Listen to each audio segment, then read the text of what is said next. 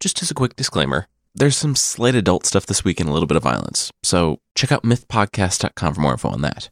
This week, on Myths and Legends, we're wrapping up the current run of King Arthur stories, and you'll learn so much, like how to meet that special someone in medieval times. Spoiler alert, the answer is almost always trick them with magic. And we'll also see the kind of sadistic way Merlin leaves a voicemail for King Arthur.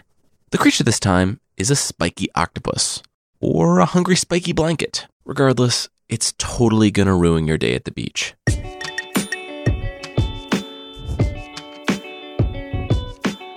From Bardic, this is Myths and Legends, Episode 100B Family Reunion. This is a podcast where I tell stories from mythology and folklore. Some are incredibly popular stories you think you know, but with surprising origins. Others are stories you might not have heard, but really should. Previously on Myths and Legends, Yvain found himself banished from King Arthur's court, and Gawain decided to join him. The pair encountered the knight Marhaus, and the trio accepted three individual quests from three women in the country of strange adventure. We followed Gawain's quest, on which he met some knight harassing the noblewoman, Eddard, and became the stranger's wingman. But Gawain disappeared for three days, and when his new knight friend, Pellis, came to his rescue, it turned out he had just been in bed with Eddard the whole time. Today, we start not with Gawain, but with his mother, Morgause, on the other side of Great Britain. If you recall, Morgause was the wife of King Lot, the leader who died in rebellion against Arthur, after Arthur and Merlin sunk a ship of babies in order to kill the child that would later grow up into the man that would kill Arthur. Of course, the child, named Mordred, was the sole survivor of the wreck, thanks to an elderly miller couple that pulled him from the wreckage.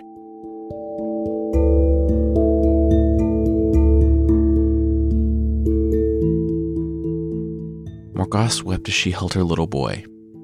Her son, her Mordred, was alive. Her life the past few years had been seeped in tragedy. First, her husband had been killed when he stood up against Arthur. He had been killed like a dog by King Pellinore in front of everyone. She understood why he'd gone. But if he had only known, he had started that round of ill conceived rebellions because Arthur had killed their son, their youngest child. That little one had been a miracle then, and now he was a miracle again. Mordred was the only one to survive the wreck, a tragic event where dozens of infants drowned at sea on what was now called the May Day Massacre. Morgause had accepted that he had perished with the others, but now she sobbed and hugged that child, who was nearly 11, and her world was changing. Her husband dead, her sons in the court of Arthur. She thought it was her fate to waste away and die in the north. But the Miller couple that had saved the baby had not been idle. They cared for him as their own, but when they learned of the ship and all the children aboard, they traveled around to the bereaved nobles time and again to see if the lone survivor's parents could be found. When Morgause looked at him, looked on her Mordred, she knew instantly that he was hers. Her child had returned. Of course, somewhere in her mind, she knew the secret. That Mordred, though born to her, and the reason her husband had fought and died against Arthur and Merlin, was not the son of King Lot. He was the son of Arthur. She had been apart from her husband, staying at Caerleon, when the young king and his retinue passed through. It was before she and everyone learned that what they thought was some nobody was actually the son of Uther Pendragon and the rightful heir to the throne. And it was before she learned that Arthur was her half brother that, sometime over the course of a week, Morgause had conceived Mordred. She knew knowledge of the affair with Arthur would drive her husband to war and his death. So, after learning the truth about Arthur's lineage, she resolved to never tell anyone. Mordred was the son of Lot, and he always would be. But things were different now. Now, Mordred, Arthur, and her sons were the only family Morgause had left. It was disgusting, and the pair hadn't spoken since those nights in Caerleon, but she would tell her brother the truth when the time was right. For now, she was simply happy that her miracle child had come home. Back with our main group of knights, her other son, Gawain, was also getting himself into some confusing trouble in bed.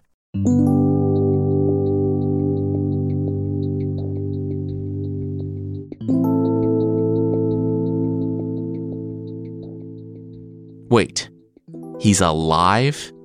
Eddard sputtered as she woke up to see Pellis standing over them, sword drawn. Gawain turned pink, fidgeting with the covers. Yeah, he was. Gawain was actually sent here to try and woo her, and all that went according to plan until he started hugging on me and kissing, and you know, here we are. Besides, would it have changed anything had you known he was alive? Eddard thought for a moment. No, probably not. Pellis tried and failed to stifle a sob. The couple's eyes went back to the intruder, but he couldn't take it. He put away his sword and sprinted from the room and the castle, weeping. Well, well, that was easy, Gawain muttered, and then turned to Eddard. Anyway, where were we? Eddard looked at him in disbelief. We are not up to anything. You were just leaving. Sure, she had the man beaten daily since he followed her home, and she hated the creep, but she was the maiden he was threatening. Gawain was a knight.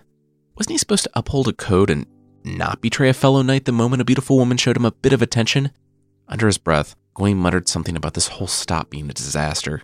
From failing his year long quest, to the fights, to all of this. Country of strange adventure, more like the country of tedious adventure. He stood and told Eddard to have a nice life.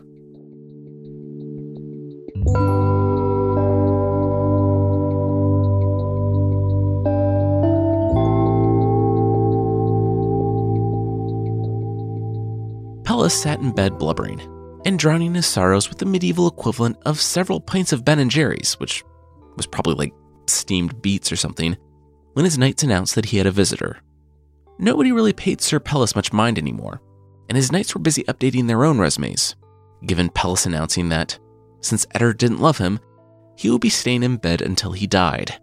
It was when one of his knights was out on the road that he ran into a strange woman. One moment the road was empty. He blinked, and then instantly, she was there, floating his way. You're a knight of Sir Pellis. You will take me to him, she declared. And it was only later that the man realized that she never actually asked.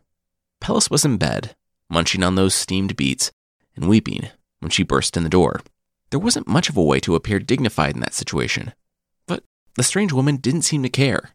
She knew Pellis was heartbroken and announced that she could help. Her words flowed with such confidence, such self assurance, and, clothed in all white, Pellis knew instantly who she was. He had heard stories of her since he was a boy. She was the Lady of the Lake. Her smile radiated as the realization swept across the knight's face. She would be happy to make sure he never loved Eddard again, but she could do so much more. Floating closer, she introduced herself. Her name was Nimue. This Lady of the Lake was one of many such characters. In each instance, they're presented as secretive, powerful sorceresses with their own agendas that, yes, live in lakes. Lancelot's adoptive mother was a Lady of the Lake, and the woman who gave Arthur Excalibur was the Lady of the Lake. And Nimue, the one who previously helped Arthur escape death in his fight with Morgan Le Fay's lover, was also a Lady of the Lake. I find them fascinating, but there's frustratingly little information about them. Their names are different all over the place, and they show up to either start or end trouble. This one, however, does stick around for a while. She's the chief lady of the lake, and she's about to take her place in our story. But first, she has to take out the competition. Nimue inched closer to Pellis and instructed him to relax and fall into his beak coma. When he awoke, all would be right in his world. He blinked, and Nimue was gone. With a shrug, he dropped off to sleep. Far away, Eddard paced the room, fuming that the men in her life were either really sad sleazeballs or really thoughtless sleazeballs. When she heard a voice behind her, calling to her, she laughed as she turned around, but her chuckle stopped short. Before her stood a lady of the lake. Nimue shared that none of this was personal. She knew Eddard didn't love Pellis, and Pellis totally deserved that. However, for the future of King Arthur's rule in Great Britain, Nimue needed a seat at the table. She couldn't be some supernatural being coming in from other realms to drop advice on Arthur before leaving again. She had to be someone known by the court, especially with what was going to happen to Merlin soon. She had to become the wife of Pellis, the man who had been next in line to guard the Holy Grail. Nimue sighed. Again, it wasn't personal. Eddard took a step back. What wasn't personal? Was Nimue going to kill her? Nimue shook her head. Oh, I wish, she said, before both women disappeared. The pair reappeared in Pellis's bedchamber. Already, Nimue's magic had taken effect. When Eddard saw Pellis, she threw herself on her knees at the side of his bed, tears in her eyes. She confessed that she couldn't explain it, but she now felt the same way he had felt about her. They could be together at last. Pellis, however, now felt the way that Eddard had felt about him. He was repulsed by her. Eddard sobbed uncontrollably, but Pellis couldn't even look at her and commanded his knights to remove the woman from his sight. Confused, the knights popped their heads into the room. Was that Eddard in his bedroom? Throwing herself at him, but he wanted her to leave? This was way too much to follow. Nimue dismissed them, and they listened. In a flash, she and Eddard were gone, and then Nimue returned alone.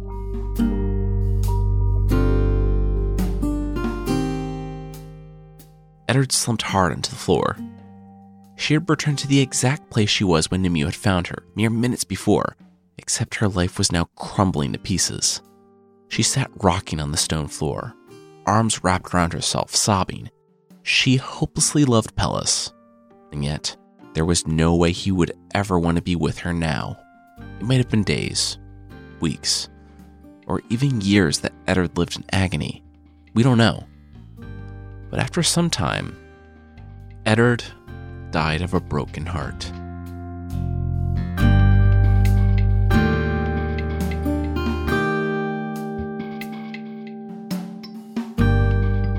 As with anything in legends, there's another version of the story. In the earlier tellings, Gawain puts his plan into action of convincing Eddard to love another man after sleeping with her for three days straight. In that version, she eventually comes to believe that Despite Pellis's harassment and his complete refusal to respect her wishes at all, he would make a good husband. They should get married. They do, in fact, tie the knot, and subsequently welcome a child into the world nine months later. The version I told is in Thomas Malory's Le Morte d'Arthur, and is generally considered to be Arthurian canon. The alternate one is from the French Vulgate, the work on which Le Morte d'Arthur is based, and as far as I could tell, Eddard getting her completely undeserved supernatural end was just an editorial edition by Sir Thomas Malory, because I could not find it anywhere else.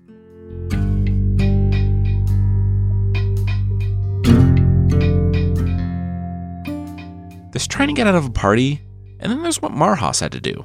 If you remember, Marhaus is the legendary hater of women, and quite possibly the best knight in the world. Well, back in the country of strange adventure, he had taken the eastern road from the fountain, and quickly found himself in the kingdom of King Pellinore, the guy who killed Gawain's father, and who's also a knight of the Round Table.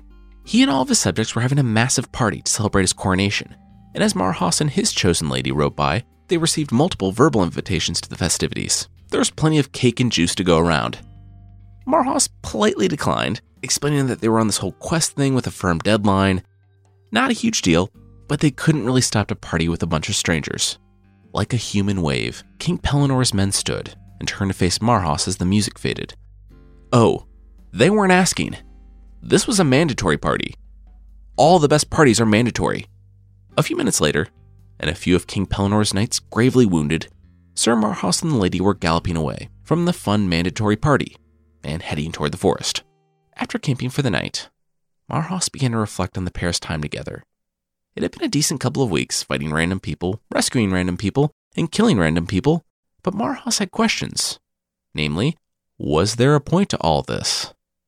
The 30 year old maiden assured him that there absolutely was. They were looking at it. Before them stood a massive polished cross, etched with the following lines On this block, one may see many of the marvels of the Holy Grail happen. Never will anyone stay here to see any of these marvels who will not be killed, maimed, or wounded, at least until the good night comes who will put an end to all the adventures. Marhaus stroked his beard. Hmm, they should probably stay here. I mean, if something was so marvelous that seeing it alone ended with you being killed, maimed, or wounded, then it had to be good. Except that it wasn't. It was absolutely different. That night, in the light of the moon, a giant stag came to sleep by the cross, called the Stone of the Stag, no relation. The stag had barely shut its eyes when they snapped back open. It glanced in terror to the encircling trees. It was surrounded From the shadows, four stark white beagles growled and advanced toward the stag. It wasn't long before they lunged and tore the stag apart. It said that they ate so much of it, but more specifically, that they guzzled so much of the animal's blood that they couldn't walk afterward. So they, too, laid down for a nap of their own. Seconds later, Marhaus and the maiden heard a roar, and flapping, seemingly from nowhere, a full grown dragon perched on the stone and sprayed the beagles with fire. They would have run, but they were essentially stag blood water balloons at this point, so they could only watch the other beagles get eaten one by one by the dragon. When it was over, the dragon looked on the torn and mangled body of the stag and began licking the remains. It licked for a full 30 or so minutes, and not just because it fancied the taste of quickly decaying stag. No, everywhere it licked, it healed the stag until the creature rose again. Unfortunately for everyone but the stag stuffed pups, the licking made the dragon sick, and he vomited the four dogs out one by one. The pack of dogs and the stags, having both returned to the world of the living, resumed their previous activities. The stag ran off, and the dogs took up the chase. If you've ever felt immediately better after throwing up, then you know how the dragon felt.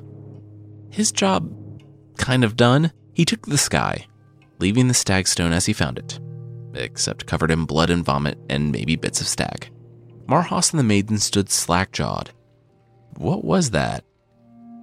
Was that a marvel?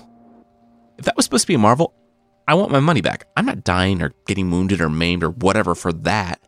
Even the maiden seemed unsure and admitted that it was definitely different. So the pair decided to go to sleep. It didn't seem worth it to stay up for any more visions.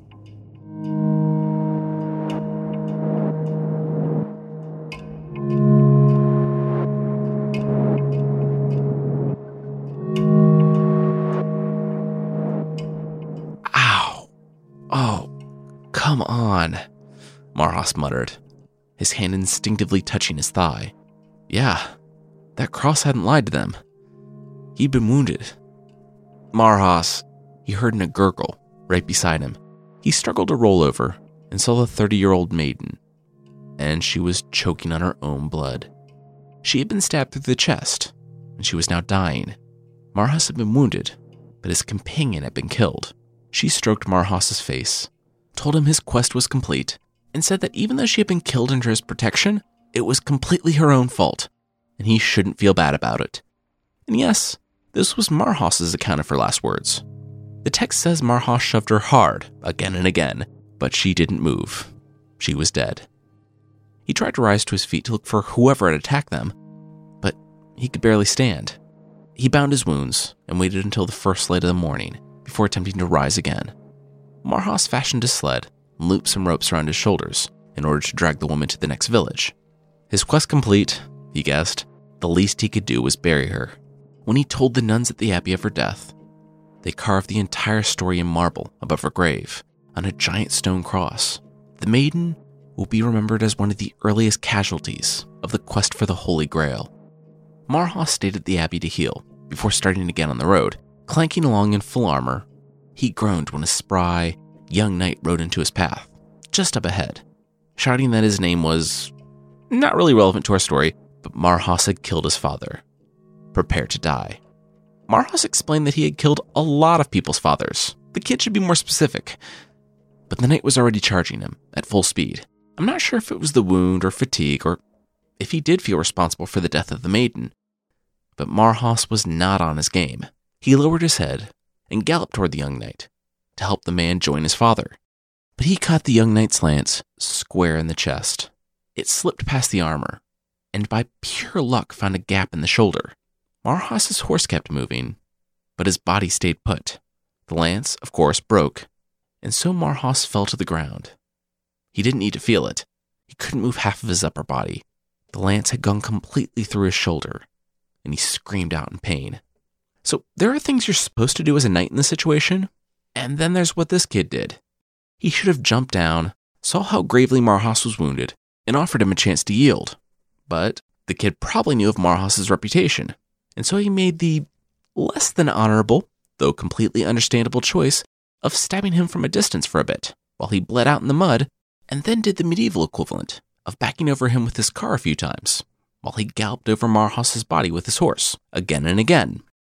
content that his father was avenged, not really wanting to get down in Marhaus's face, the kid high fived his squire and rode off, leaving the body of Marhaus crumpled in the middle of the road. Marhaus had been conscious while the knight had stabbed him and ran him over, and he had heard and felt his bones shattering, and as he struggled to breathe, his eyes went dark.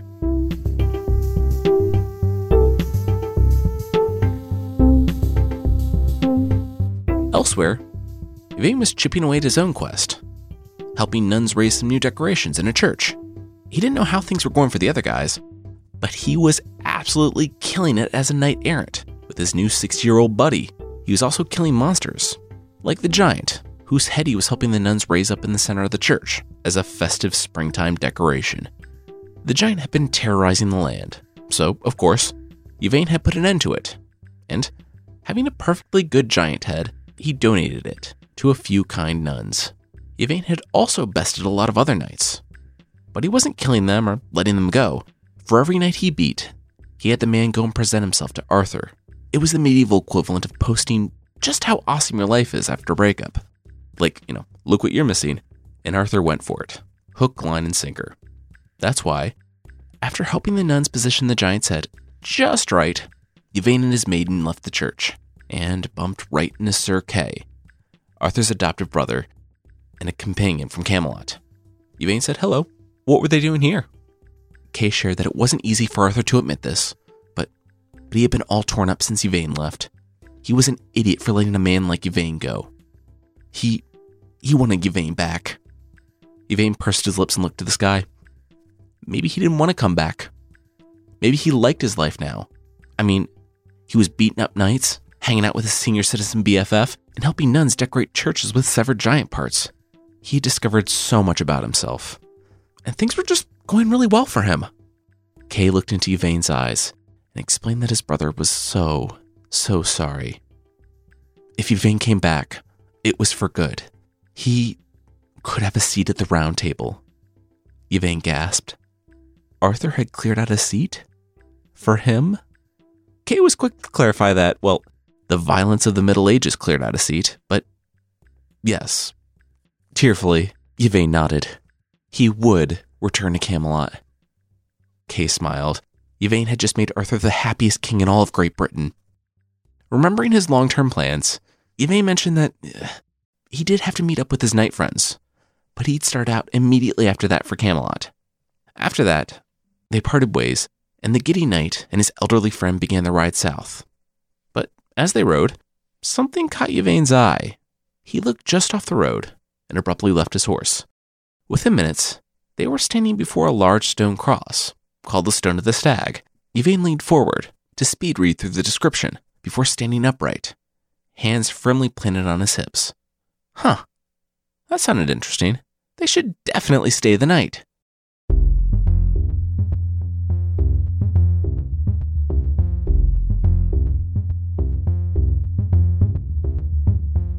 We'll get back to more knights making more shockingly poor decisions, but that will be right after this.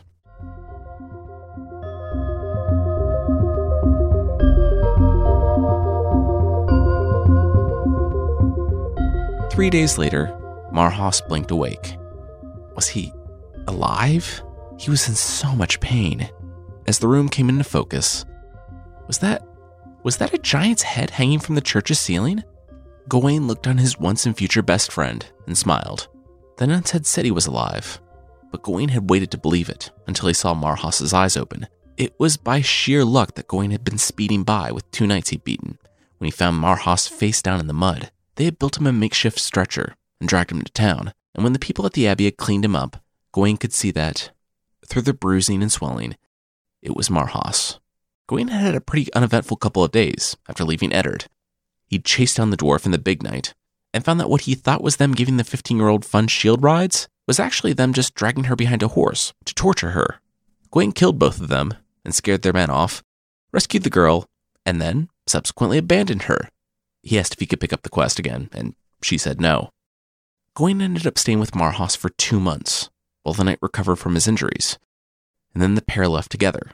They were mildly annoyed, being the first and second best knights in the world, that they had to keep hearing from everyone just how awesome Yvain was. Why was he so great anyhow? The pair had been riding and discussing it all morning, and by now it was well into the afternoon.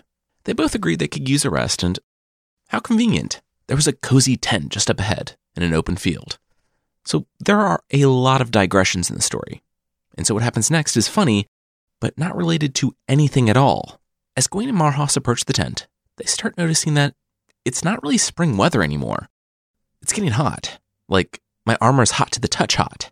Fortunately, this tent is empty, save for two beds.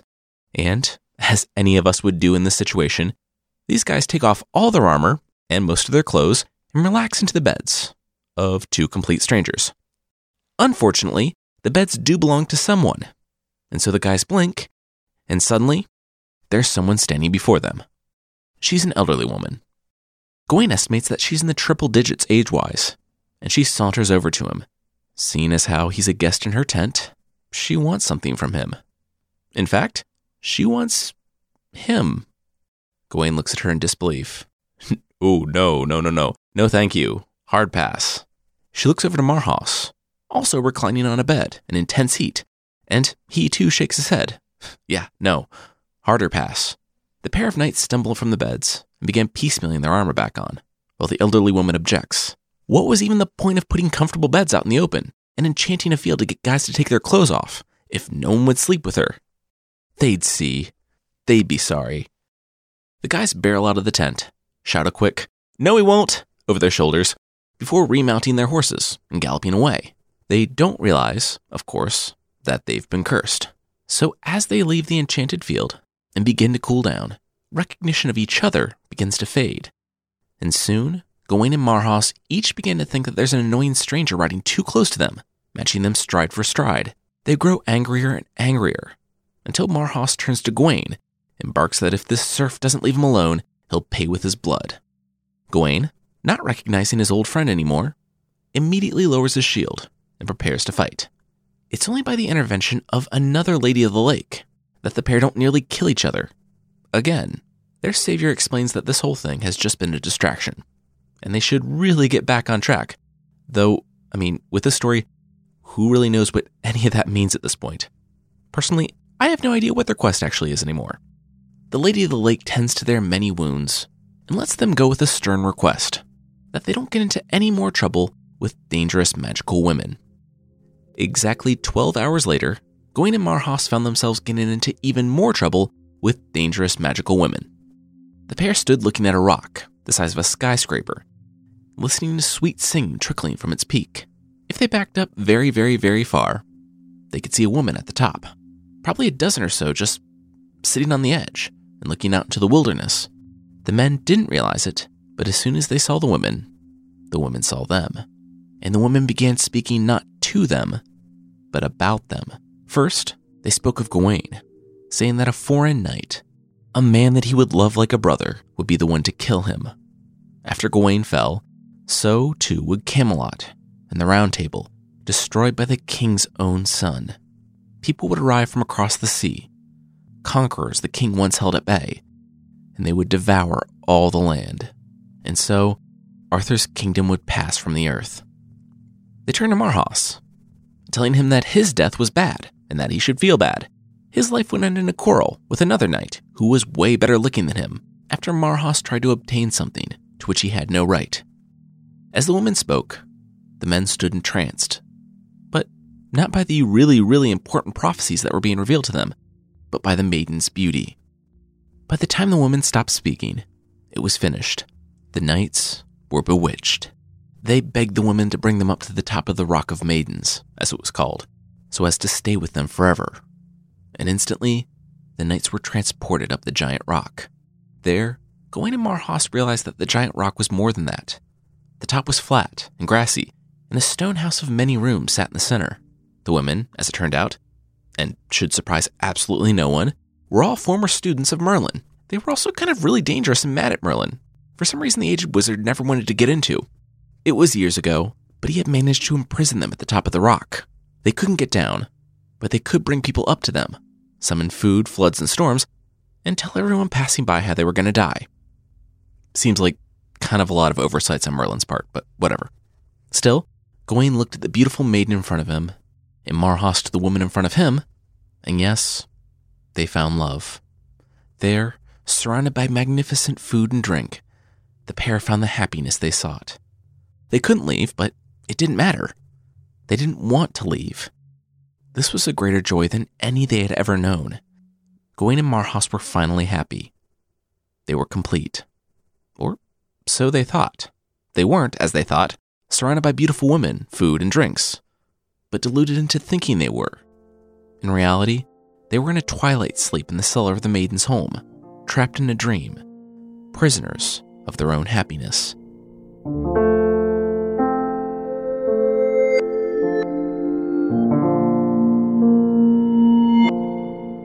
Meanwhile, after over a year of wandering Great Britain, Yvain was going home.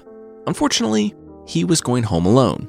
He, too, had lost his 60 year old maiden, the same way that Marhaus had lost his. She had been stabbed at the Stagstone, but unlike Marhaus's maiden, allegedly said, Yvain spent her last words telling him that it was absolutely his fault. She would never forgive him and that her blood was on his hands forever. It was therefore with much anxiety that he returned to the fountain, one year to the day that he had parted from Gawain and Marhaus. But his friends and their maidens were nowhere to be found. Only a strange woman with something to say. It was yet another Lady of the Lake, and she told Yvain that Gawain and Marhaus had been taken captive by the maidens of the Rock of Maidens. They would stay there until they died of old age, and even if they were freed 50 years from now, they wouldn't realize one day had passed. The Lady of the Lake sighed, admitting that the magic of the Maidens of the Rock of Maidens was beyond her. It needed to be solved by the man who put them there. They needed Merlin. Yvain rode into Camelot, and after much hugging and kissing and many let's never fight agains between he and Arthur, he told the king of Gawain and Marhaus, the maidens of the Rock of Maidens, and their need for Merlin. Arthur grimaced. Merlin kind of came and went as he pleased. He always did. The last time he left, he said something about catching up with an old girlfriend or stalking her or something across the channel. They had no way of getting a message to him and no idea what they should. Yes? Why are you in here? Arthur barked at the stinking, half naked man standing in his court. Hi, yes. I'm the madman that's lived down in the swamp since the days when your father ruled. This is kind of a weird story, but for 30 years, a message for you has been seared in my mind with a pounding insistence for this very moment. Merlin can't be here. He's following his heart, slash, stalking an ex girlfriend. But I am, the madman said. And for 30 years, this message has been pulsing through my mind. You have to knight Gahariet and add him to the round table. Gahariet? Gawain's younger brother? Arthur replied. Why? Look, I don't know, the madman said. I only know two things for certain. One, you need to knight Gahariet before his older brother, Agravain. And two, your wizard buddy's a psychopath who will burn a message on a man's mind without his consent and drive him mad for 30 years instead of, you know, leaving a note. Arthur sat back. Huh. So instead of not earning the woman's anger in the first place, or failing that, instead of locking them up in a place where they can't hurt anyone, Merlin saw all this happening, but still put them on a rock in the middle of my kingdom, where they can snatch up any knight that passes, and made the only solution a quest within a quest within a quest, and basically ruin this man's life to deliver a solution? The madman sighed. He announced that Merlin had told him to say yes to that question. He also said that that shouldn't surprise Arthur at all. That's classic Merlin. Arthur laughed. Yeah, pretty much. So Arthur followed Merlin's advice, delivered with a 30 year delay by a man likely driven mad by said advice. He knighted Gahariet, and then knighted his older brother, Agravain. Given Merlin's prophecy, Gahariet rode off with much fanfare and cheering. He was going to save his brother, Gawain, and redeem their family name. Agravain watched his brother go and sat sullen on his horse. His send off had no cheers or fanfare. In fact, no one noticed him leave at another gate and make his way to his brother's horse. They weren't two hours outside Camelot when Gahariet, brother of Gawain, heard galloping. He turned his horse around just in time to register a knight, charging him at full speed. Gahariet scrambled to ready himself, but barely survived the impact. In fact, before falling from his horse, Gahariet caught the colors of the opponent's armor. It was Agravain, his own brother. Determined, Agravain jumped from his horse and unsheathed the sword. Gahariet had shamed him for the last time. It was inconceivable that he had been knighted before his older brother. Gahariet had to answer for that which he had completely no control over, and he must die. Hello, sorry, couldn't help overhearing. The pair heard a voice off to the side. It was yet another knight who had dismounted his horse and who was now walking over to them, unarmed. He, too, was a knight errant. And he didn't mean to interrupt, but their conversation was so loud. So, they were brothers? Fighting to the death was so final. Anyway, he didn't mean to intervene. He just wanted to provide some perspective before the slaughter. He knew that if he had a brother, he wouldn't treat him like that. But what did he know? He just had 12 sisters. Both brothers stopped in their tracks. You have 12 sisters, Gahariet sputtered. yeah, and I don't ever get to see them, the knight said. They're super powerful enchantresses that some jerk wizard put on top of a stone in the middle of nowhere. The third knight replied with a wave of his hand. Harriet and Agravain looked at each other, and then to the unarmed knight. You don't say.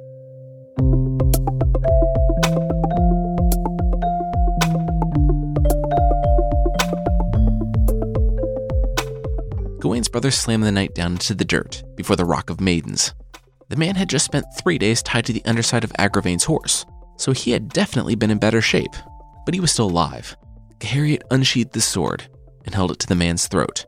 Craning his neck, Gahariet demanded the woman hand over his brother and his brother's sexist friend. Or else Gahariet would be able to tell the woman exactly how their own brother was going to die. It was going to be right now. The sisters screamed in unison, except for the eldest, who sneered. She could see the future and knew Gahariet meant business. Deal. Instantly, Gawain and Marhaus appeared, both sleeping in her brother's tent, not a three day ride from the foot of the stone. Gahariet released the knight, who lay shaking on the ground, told the woman he appreciated their help, and that they could thank Merlin for the solution. After making a three day ride in just two, Gahariet and Agravain finally found their oldest brother and his friend. Of course, the men were confused. The last thing they remembered were these really good looking women, and then, bam, they woke up here. They really had to go to the bathroom, too. And hey, why did they have beards now?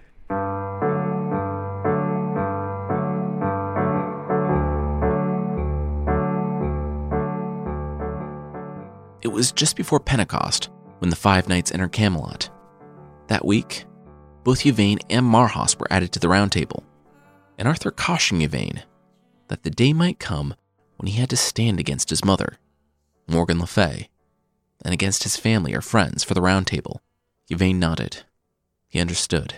His only loyalty from here on out would be to Arthur and his round table. Merlin strode in just after the ceremony. They got his message, right? With the guy that he had maybe inadvertently driven mad? That afternoon, he pulled Arthur aside. There was something he had to tell the king. There was a tournament to celebrate Pentecost, and Gawain, always a favorite, actually came in second. The knight who beat him had him on the ground, and he spared his life at the request of his wife. Gawain looked up and saw Pelleas glaring down at him. Nimue, the Lady of the Lake, was off introducing herself to Arthur. Agravain and Gahariet, the brothers of Gawain, had been reconciled, and Gahariet was giddy with excitement. He was a member of the Round Table. He wasn't just a knight of King Arthur's court, he was part of the greatest group of warriors in the Western world. If only his father had been here to see it. Then it hit him. He was a knight now. He could go questing like his brothers. He could return to the north and see his mother and show her what he had become. He had been gone too long, too. He said goodbye to everyone and left that very evening. Later that week was the Feast of Pentecost. No one else would know it for a few more months, but Merlin had just left Camelot for the last time, and Arthur wasn't taking the news well. He had a bit too much to drink for so early in the day, and he ended up falling asleep in his chair at the party. That's why he missed the first part of the story. Calogrenant, one of Yvain's many cousins, had ridden from across the island to celebrate Yvain's return. The knights got to bragging about their deeds and their prowess, and Calogrenant, apparently misunderstanding the word bragging, decided to overshare about a time that he was greatly shamed. The court listened with rapt attention to the story of a monstrous peasant, a magical fountain that produced storms, and a knight in black that shamed Calogrenant. Sometime during the story, Arthur woke up and he heard of the strange fountain and dangerous knight harassing people in his land. He decreed that in two weeks' time, Arthur, with all of his available knights, would ride out and pay this guy a visit. Maybe it was the wine, or maybe Yvain wasn't going to let someone like Kay take his glory. Who knows? Either way, Yvain was glad his friends were safe, but Gahariet, the praised young knight, had walked the ball across the goal line after all of Yvain's hard work. No, Calogrenant was his cousin, and he wasn't going to let someone like Kay or Gawain take his adventure. This would be his story. He slipped from the feast, sobered up, and set out into the night.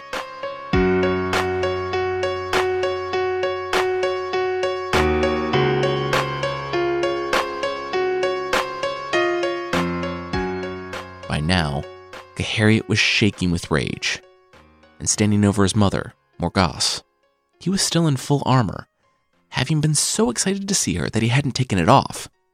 It was early when he rushed into her bedroom, and he found her with him.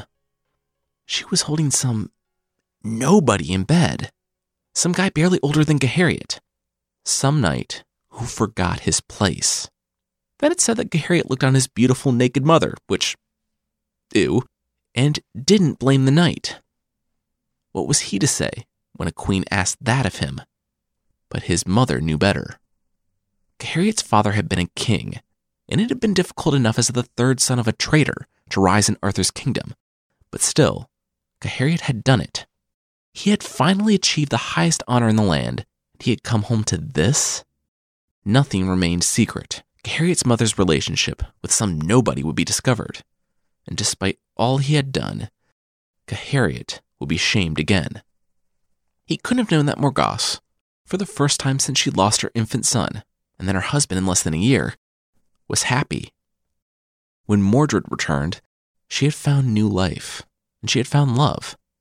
For the first time in years, she had peace. Sure, it was with some nobody knight, and she might shame her family name if anyone ever found out, but she didn't care. A man didn't need to deal with any of that. And if kings could love anyone they wanted, then you know what? She, a queen, could too. Gahariet, however, did not see it that way. He only saw the hit to his own reputation, and there wasn't any thought in his mind other than rage when he raised his sword above his head. Morgause had heard the rustling of his armor and snapped awake. Horror washing over her at the sight of a fully armored knight towering above her head. Gahariet had received new armor as a member of the Round Table, and so she didn't recognize her son. He stared coldly into his mother's eyes and thrust his sword downward. He continued, unwavering, until she stopped moving.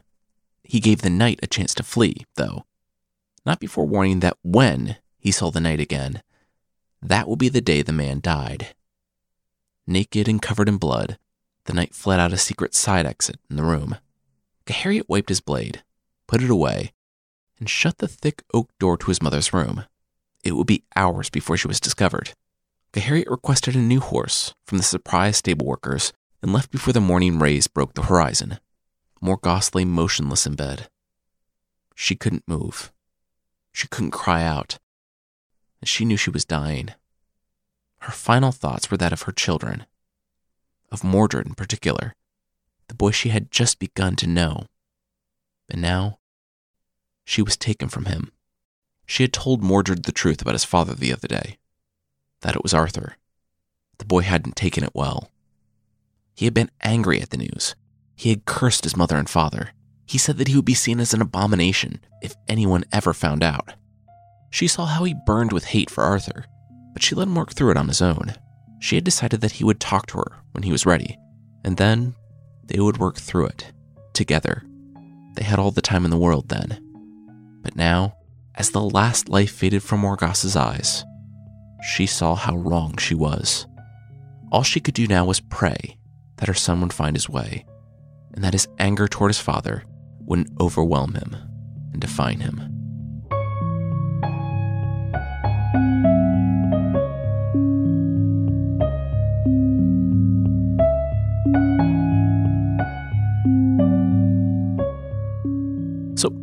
Cannot begin to understand why Harriet murdered his mother. If you're looking for some medieval subtext, look no further than having both a man and a woman commit a morally dubious act, and then it being unchivalrous to kill the man right away because he's unarmed, and that would be dishonorable, but have it be just fine to kill a woman because, as a noble woman, she should know better than to act like that. That being said, it is not fine. Gawain and the others, even King Arthur, will all mourn and rage at the news of Morgause's death, and they'll have to hunt down one of their own to bring about justice. That won't be for a little while, though. Next week, it's an anti fairy tale that was collected by Hans Christian Andersen, and a story from Vietnamese folklore about a family with money problems and a fly who gives some unexpected legal help. I want to thank everyone who's reached out on Facebook, Twitter, Instagram, email, and through the reviews. We love hearing how the podcasts are bringing people together in ways we never imagined. So if you've shared the show with a family member or friend, thanks. And special thanks to Kendall and Chandler for listening today. And yes, Chandler, we're talking to you. Well, actually, Kendall is. Chandler Tennant Brown. I must be descended from the wily Loki to have somehow tricked you into being mine. Your kindness, courage, and zeal for life inspire me each and every day. In the two years since we met, our life together has brimmed with adventure and funky dance moves. I hope that the decades to come are just as full of sunrise Irish coffees, sunset s'mores, and midnight wing runs in our PJs. In times of feast and famine, happiness and sorrow, health and illness, I want to be at your side. Perhaps gray haired, most likely battle scarred, but still stubborn and still your lass. It is my deepest, dearest wish that you will do me the honor of becoming my husband. Marry me, Chankun? Find out next week if he says yes, or follow along on social media. We can't wait.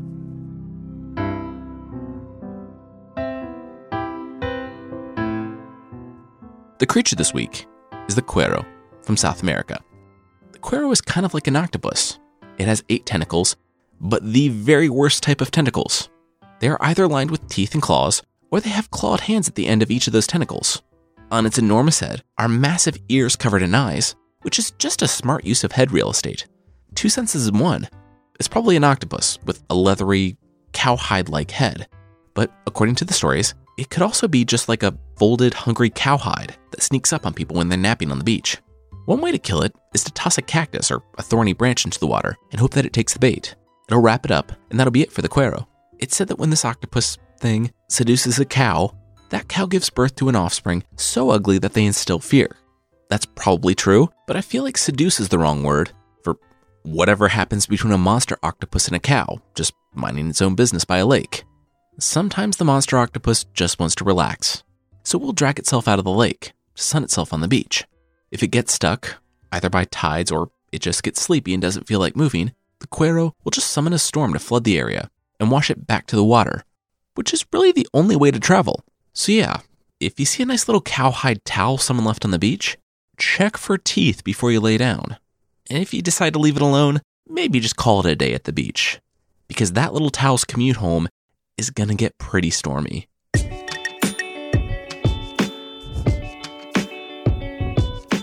That's it for this week. The theme song is by the band Broke for Free, and the Creature of the Week music is by Steve Combs. There are links to even more music in the show notes. And today's episode was written by me, Jason Weiser, and produced by Carissa Weiser. Thank you so much for listening, and I'll see you next time.